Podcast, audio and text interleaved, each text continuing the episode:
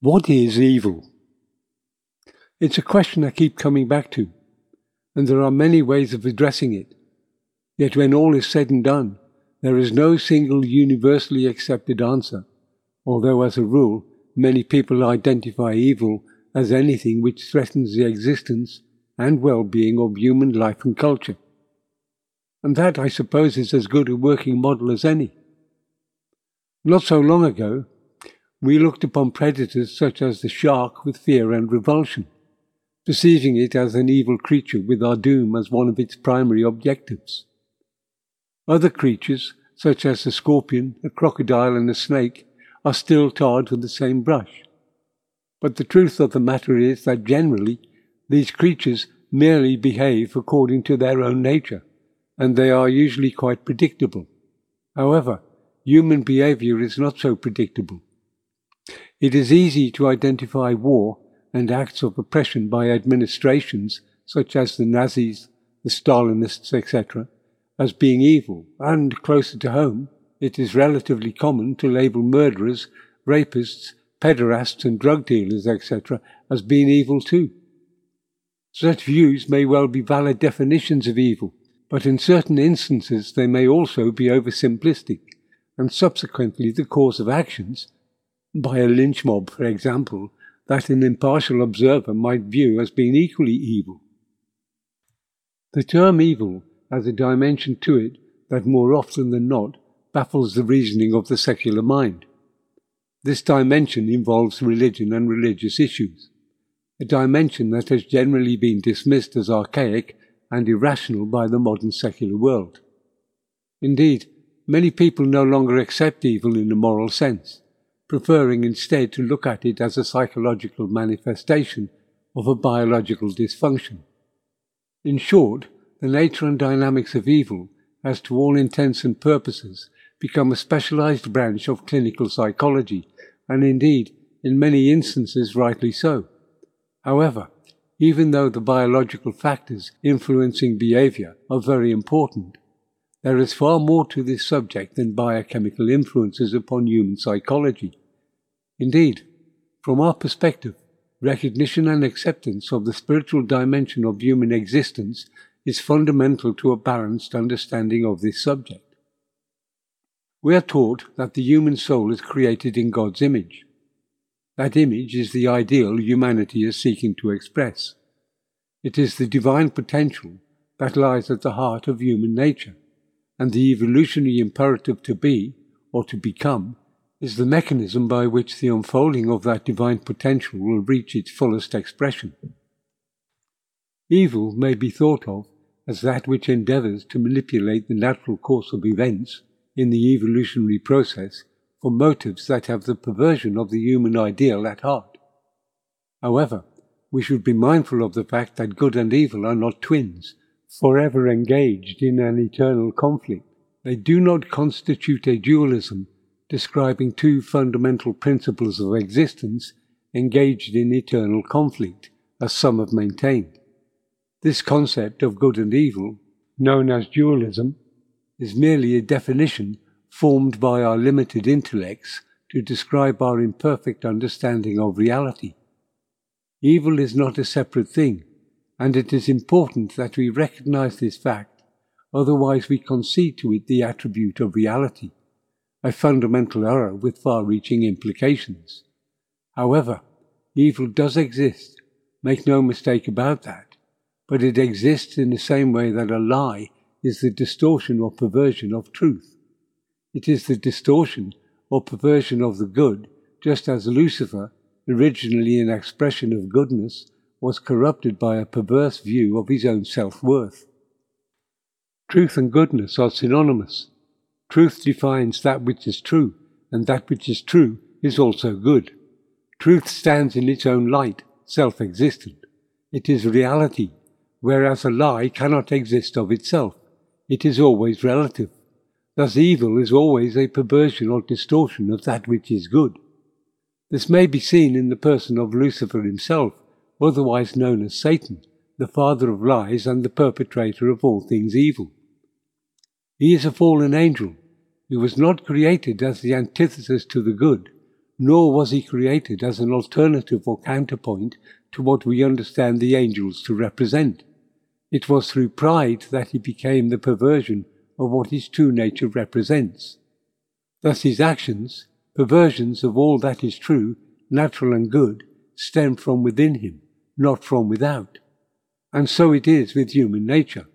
Although we may suffer the afflictions of evil from without, via the hands of those who have succumbed to evil, it is only through surrendering our own will that we lose ourselves in the perversion of our own nature. In dealing with evil, it should be borne in mind above all else that we are dealing with consciousness and the chemistry of consciousness. Therefore, what follows is a rough guide, a working model only. It is not definitive, nor is it to be thought of as scientific. It is simply a working model that may assist the members in their work, nor is it designed to give a definitive answer to the question, what is evil? The group mind may be viewed from a macrocosmic perspective as a great sea of consciousness, in which we all have our existence, from which we all draw, and to which we all contribute. We share this vast sea with millions of other creatures, both visible and invisible. Some we interact with, and some we do not. These creatures include all that we know, including mammals, reptiles, etc., and by far the majority those we do not, such as bacteria, virus, amoeba, and other minute creatures. However, from a microcosmic perspective, the group mind is that which constitutes the family or tribal mindset. To understand the mechanisms involved in this, let us begin with something we all share in common, which is our awareness of the positive and negative aspects of our nature. On the one hand, we are conscious of a side of our nature that is positive, creative, tolerant, caring, and selfless. On the other hand, we are conscious of a side of our nature that is negative, destructive, intolerant, uncaring, and selfish. Indeed, there are thoughts and inclinations that arise in our mind we would never wish to share with others, because they are often repulsive or distasteful, and it comes as both a shock and a relief when we eventually discover that this experience is not unique to our individual self, but in varying degrees is something we all share in common. Individual people personify particular characteristics. Some are noted for their generosity and selflessness, whilst others are noted for their meanness or selfishness.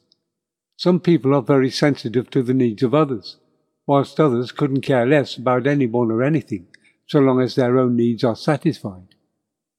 Alas, most people are not simple creatures, but display complex combinations of both positive and negative behavior. These complex behaviors contribute to the individual's uniqueness as a personality.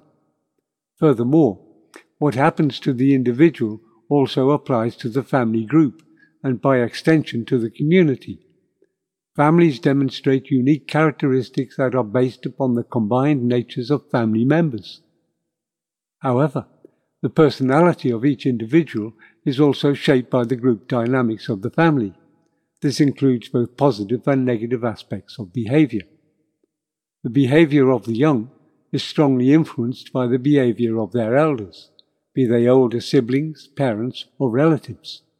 The etiquette of the family shapes individual personalities, who in turn shape the etiquette. Therefore, not only does a family have both a positive and negative nature, but also every member of the family contributes to the nature of the family through individual behavior. The same principle applies to communities, be they large or small, whether it is the traditional village or a district of a town or city. Communities embody the most dominant characteristics of the family groups that live and operate within them. The community both shapes the behavior of its members and is shaped by the behavior of its members. This is also true of regions, states, and countries, wherein the egregore of the group mind influences individuals in ways undreamt of by the majority of the population.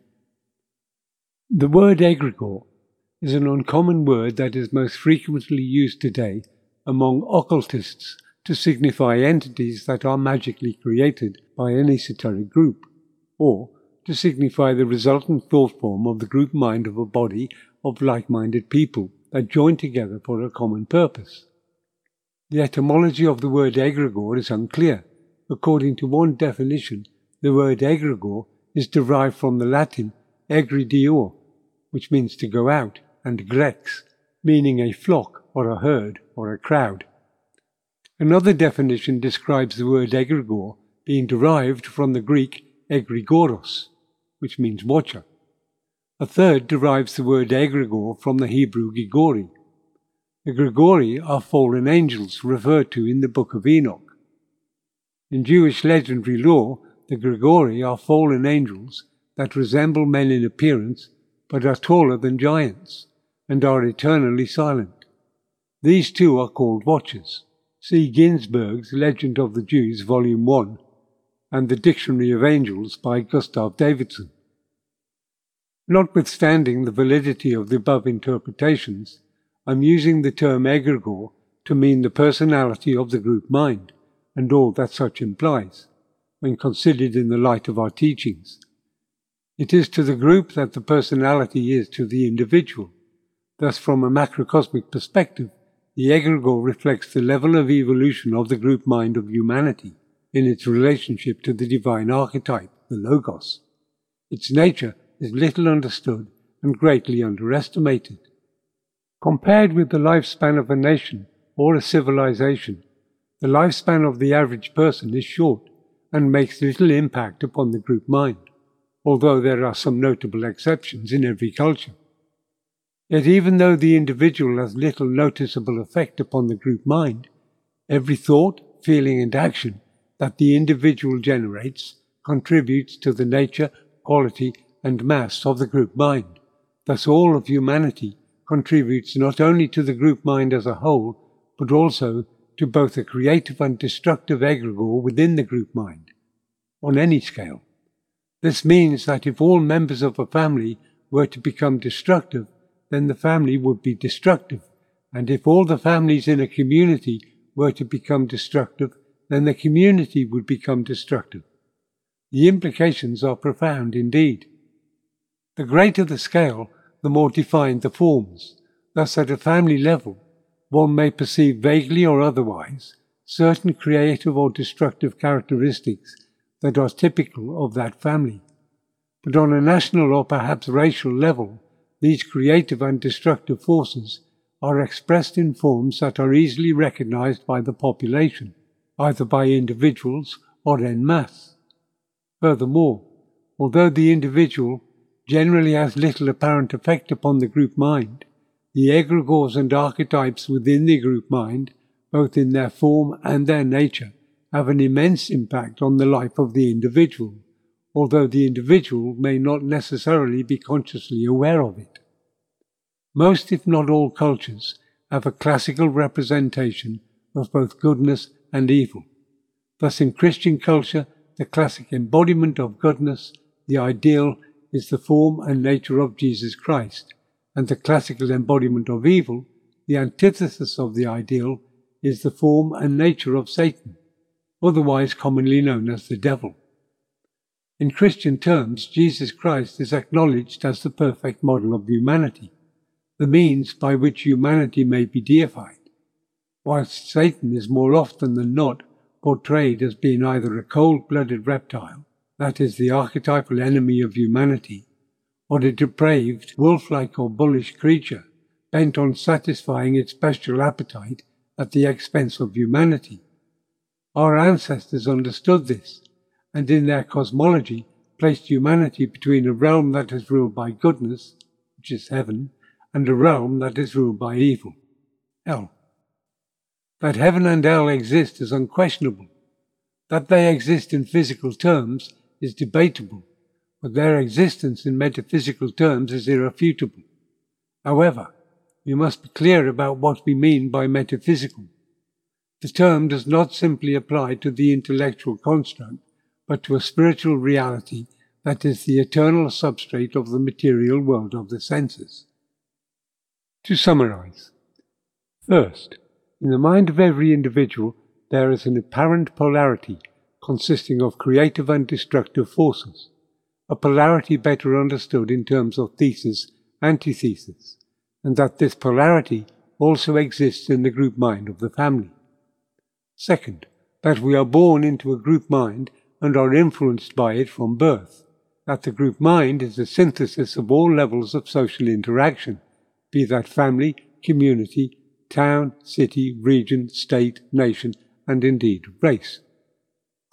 Thirdly, the essential group mind, from a human perspective, is humanity itself, and that within the group mind of humanity there exists subgroups consisting of races, nations, religions, languages, political affiliations, etc., and that these subgroups have evolving personalities known as egregores.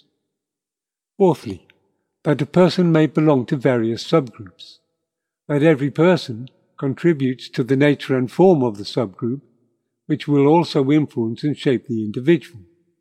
Fifthly, that humanity has been contributing to and influenced by the group mind from the beginning, and that the ultimate group mind is the mind of God. Furthermore, just as tools are neither morally good nor evil, the same is true for natural objects and creatures. It is true that the forces of evil can and do manipulate creatures whenever possible, but such creatures are not inherently evil. A bee will generally behave according to its own nature, as will a lion or tiger, although they may become unwitting tools of evil forces. This is an important point to bear in mind, for neither the form of an object nor the material from which it is composed is fundamentally evil. We are dealing with the chemistry of consciousness in creatures. All creatures are an expression of an archetype, which is the ideal. In this world, the form of the creature is still evolving and is therefore imperfect. And the further a creature develops away from the ideal, the more it gravitates to extremes and consequently imbalance, which may be found in the nature, form, and function of the creature. Extreme expressions of the ideal in unevolved entities are invariably abnormal and often considered to be evil. Thank you.